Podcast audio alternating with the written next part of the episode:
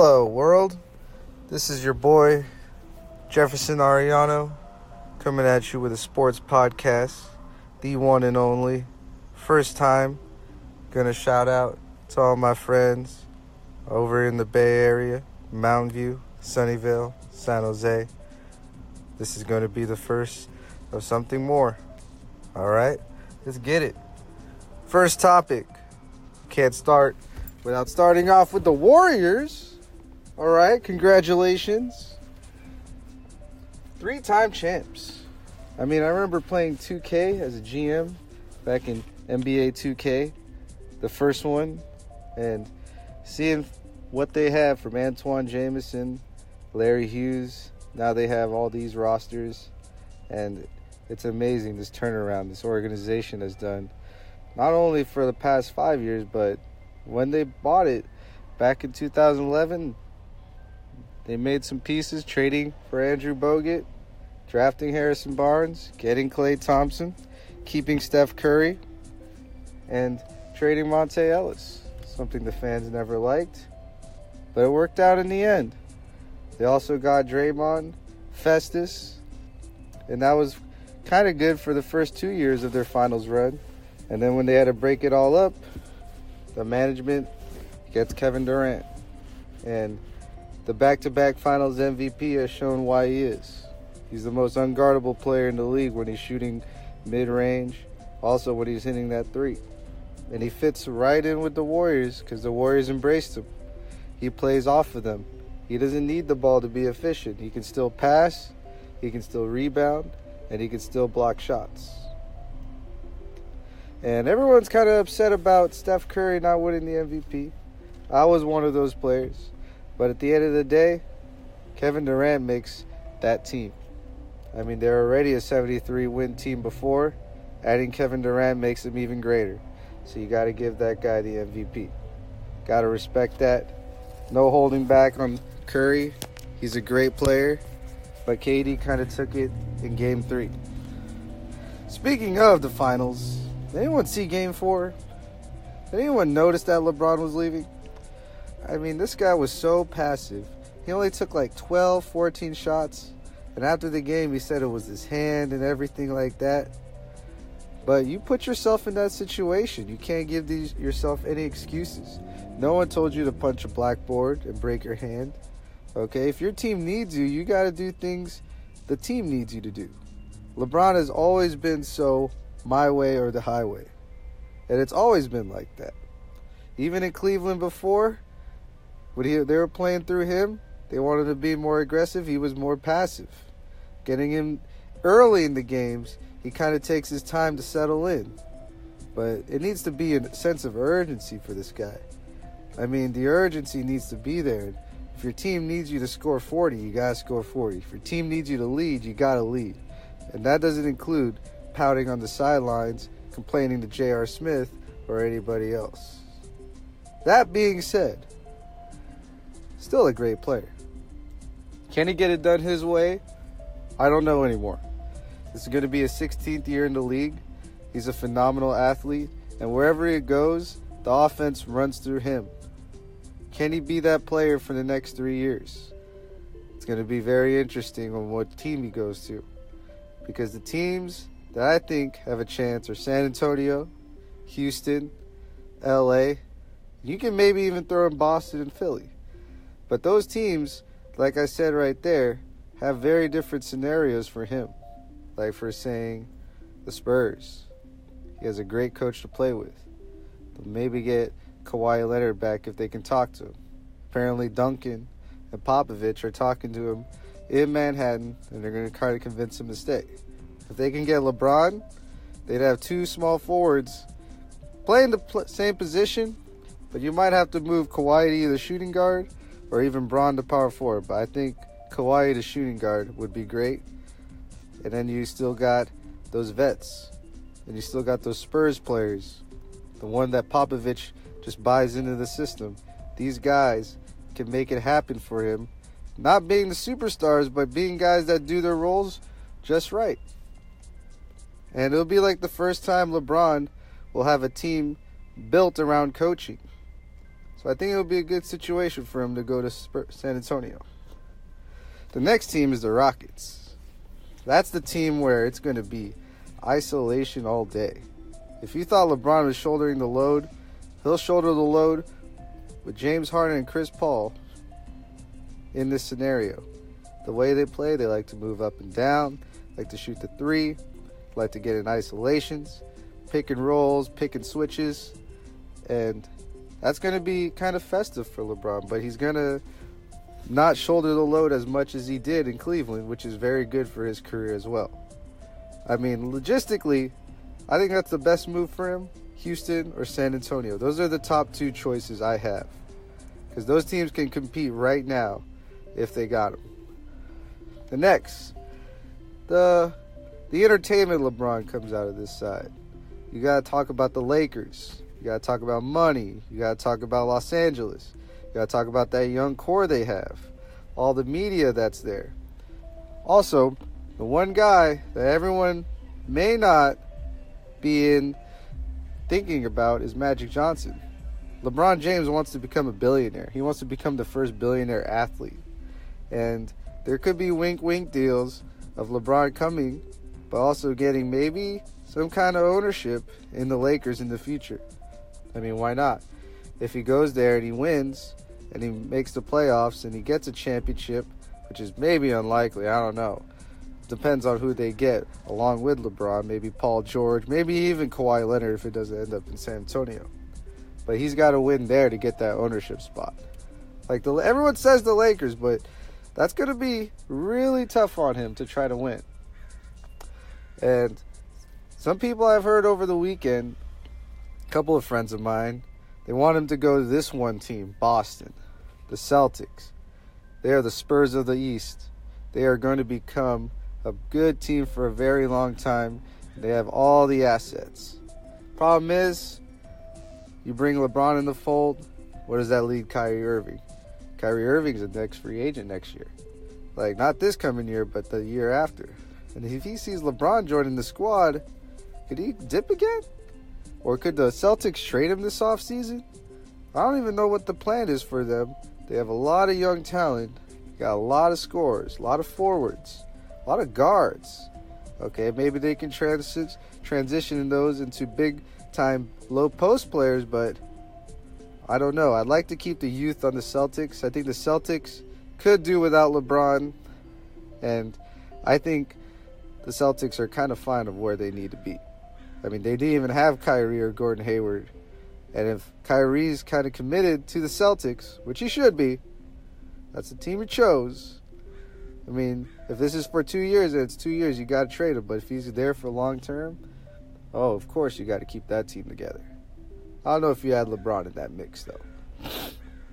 And the one team that people say like are the are like the dark horse favorites and but I don't see as the greatest fit though. Philly. I mean Ben Simmons can't shoot. He's talented, but this guy can't spread the floor. He plays exactly like LeBron James without a jump shot. Ben Simmons is uber talented, but he shoots with the wrong hand it looks like. I mean he shoots with his left hand, but he always lays it up with his right. He always dunks it with his right hand. He always does the sky hook or, or this teardrop on the right hand. The only time he shoots left-handed is free throws, and it's insane. I think the guy shoots with the wrong hand, and he has to figure that something out. And speaking of guys who can't shoot, Markelle Fultz, the number one pick last year.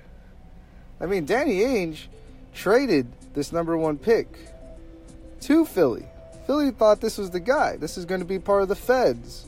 You know, you had Simmons, you had Embiid, you had uh, Dario Saric, and you have this guy, Markelle Fultz. And Fultz is looking like a good dribbler, a good athlete, but this jump shot is going to be shaky. Going to be, it's looking shaky. He has to improve that. And Joel Embiid, you know what you're going to get out of him, but this guy needs to show a commitment of staying in shape. I know it's because of health and all that, but you can't be eating burgers before the game anymore. Like you just can't be trolling people anymore. You can't be Troel Embiid throughout your whole career. You have to be Joel. All right, you have to be the strong guy from wherever you came from. I don't know. He came. He got drafted out of Kansas. I think he's from Cameroon. I mean, this guy's blessed with size. Looks like Hakeem Olajuwon out there. But getting in shape is his number one key. And it's shocking because he made the All Star team not in shape. But if he gets in shape, he can prevent injuries, he can stay on the court longer, he can move around better, and he's more fit. But as far as LeBron joining that team, the dynamic of that team changes. I know they have shooters around the bench, but a starting lineup, there'll be a lot of changes in that starting lineup. And it, I don't think it's a great fit. When you look at it, Simmons and Fultz, if they're the guys that are playing out there, those are guys are the future. The spa- that space on the floor is not going to be great for LeBron to play in. He's going to need all the lanes open, needs all the guys to kick it out to, needs to drive in, and that it's going to be hard in Philly. And to me, the team that he goes to, I think the two top the top two are now the Spurs and now the Rockets. I I think if they get those two teams, they can challenge the Warriors in the West.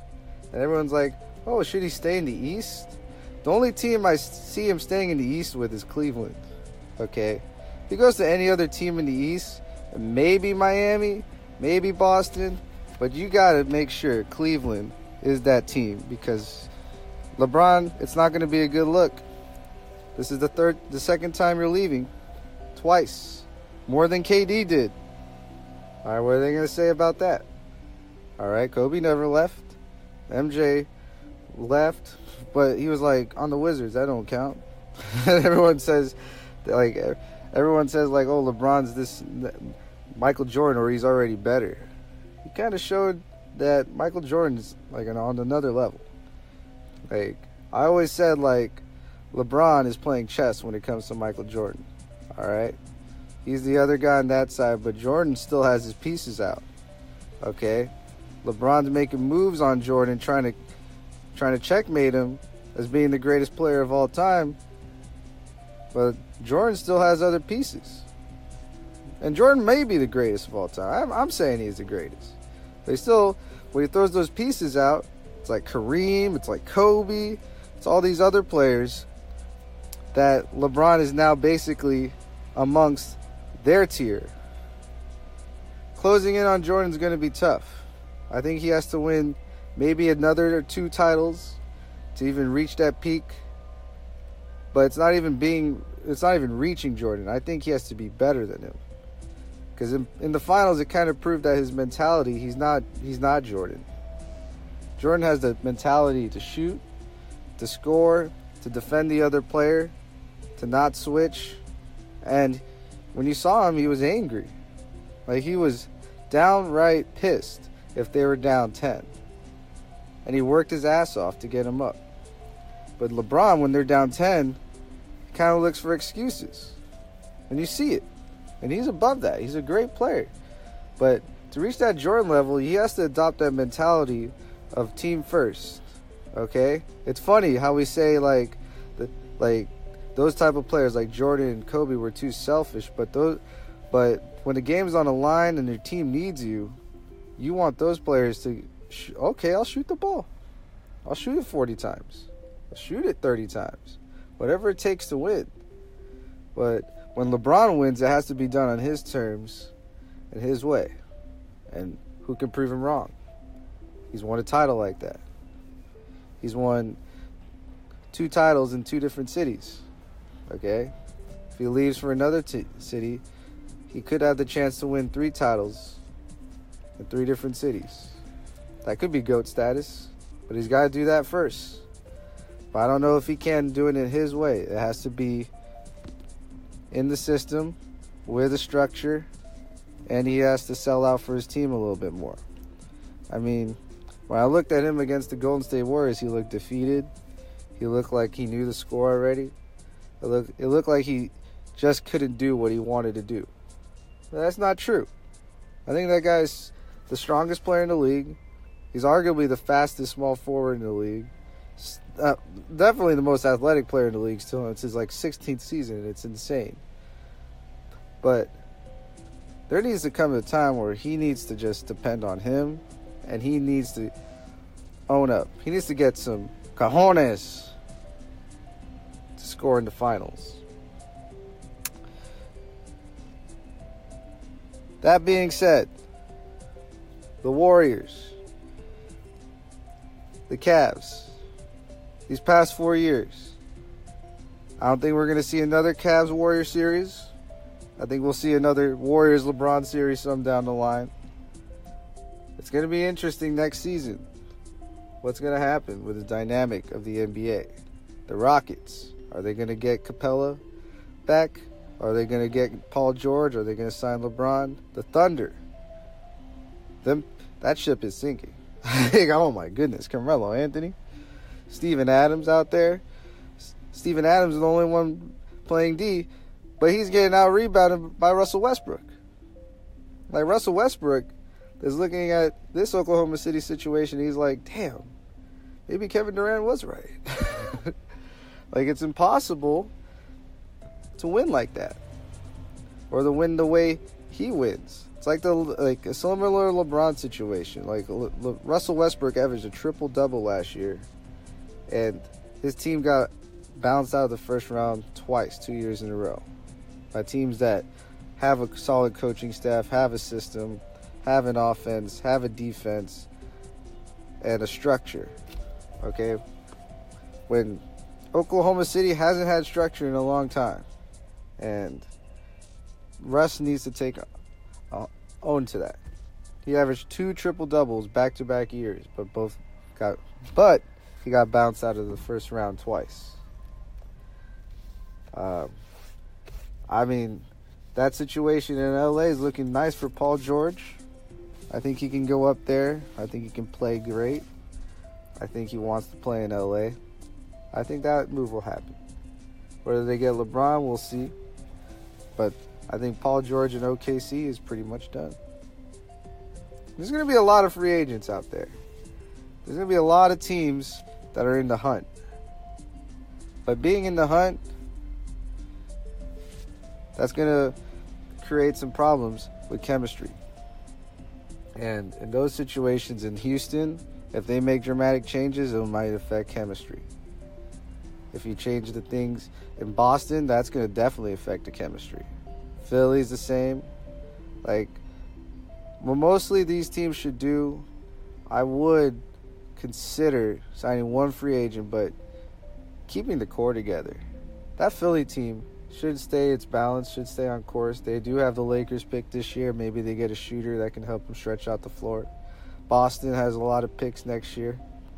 Um, you look at all these other teams selling out for one player doesn't exactly mean you're a championship. You have to have the structure first. And this is proven by guess what? The champions. Okay, this team added Kevin Durant while maintaining the three All Stars. Now, there are rumors that they're still interested in Anthony Davis, but I don't think the Warriors are going to be trading any All Stars, okay? You look at the Bulls in the 90s and you look at the Lakers, they didn't start just shipping off players just because they wanted to. They wanted to have fun and get some. No. The Warriors are going to be sticking around together, okay? The Warriors are like Thanos, okay? They got all the Infinity Stones, okay? They got all of them. You don't just give out the Infinity Stones away. And this is my podcast, Jefferson Ariano, aka Hugh Whale, signing out. Hope you like it.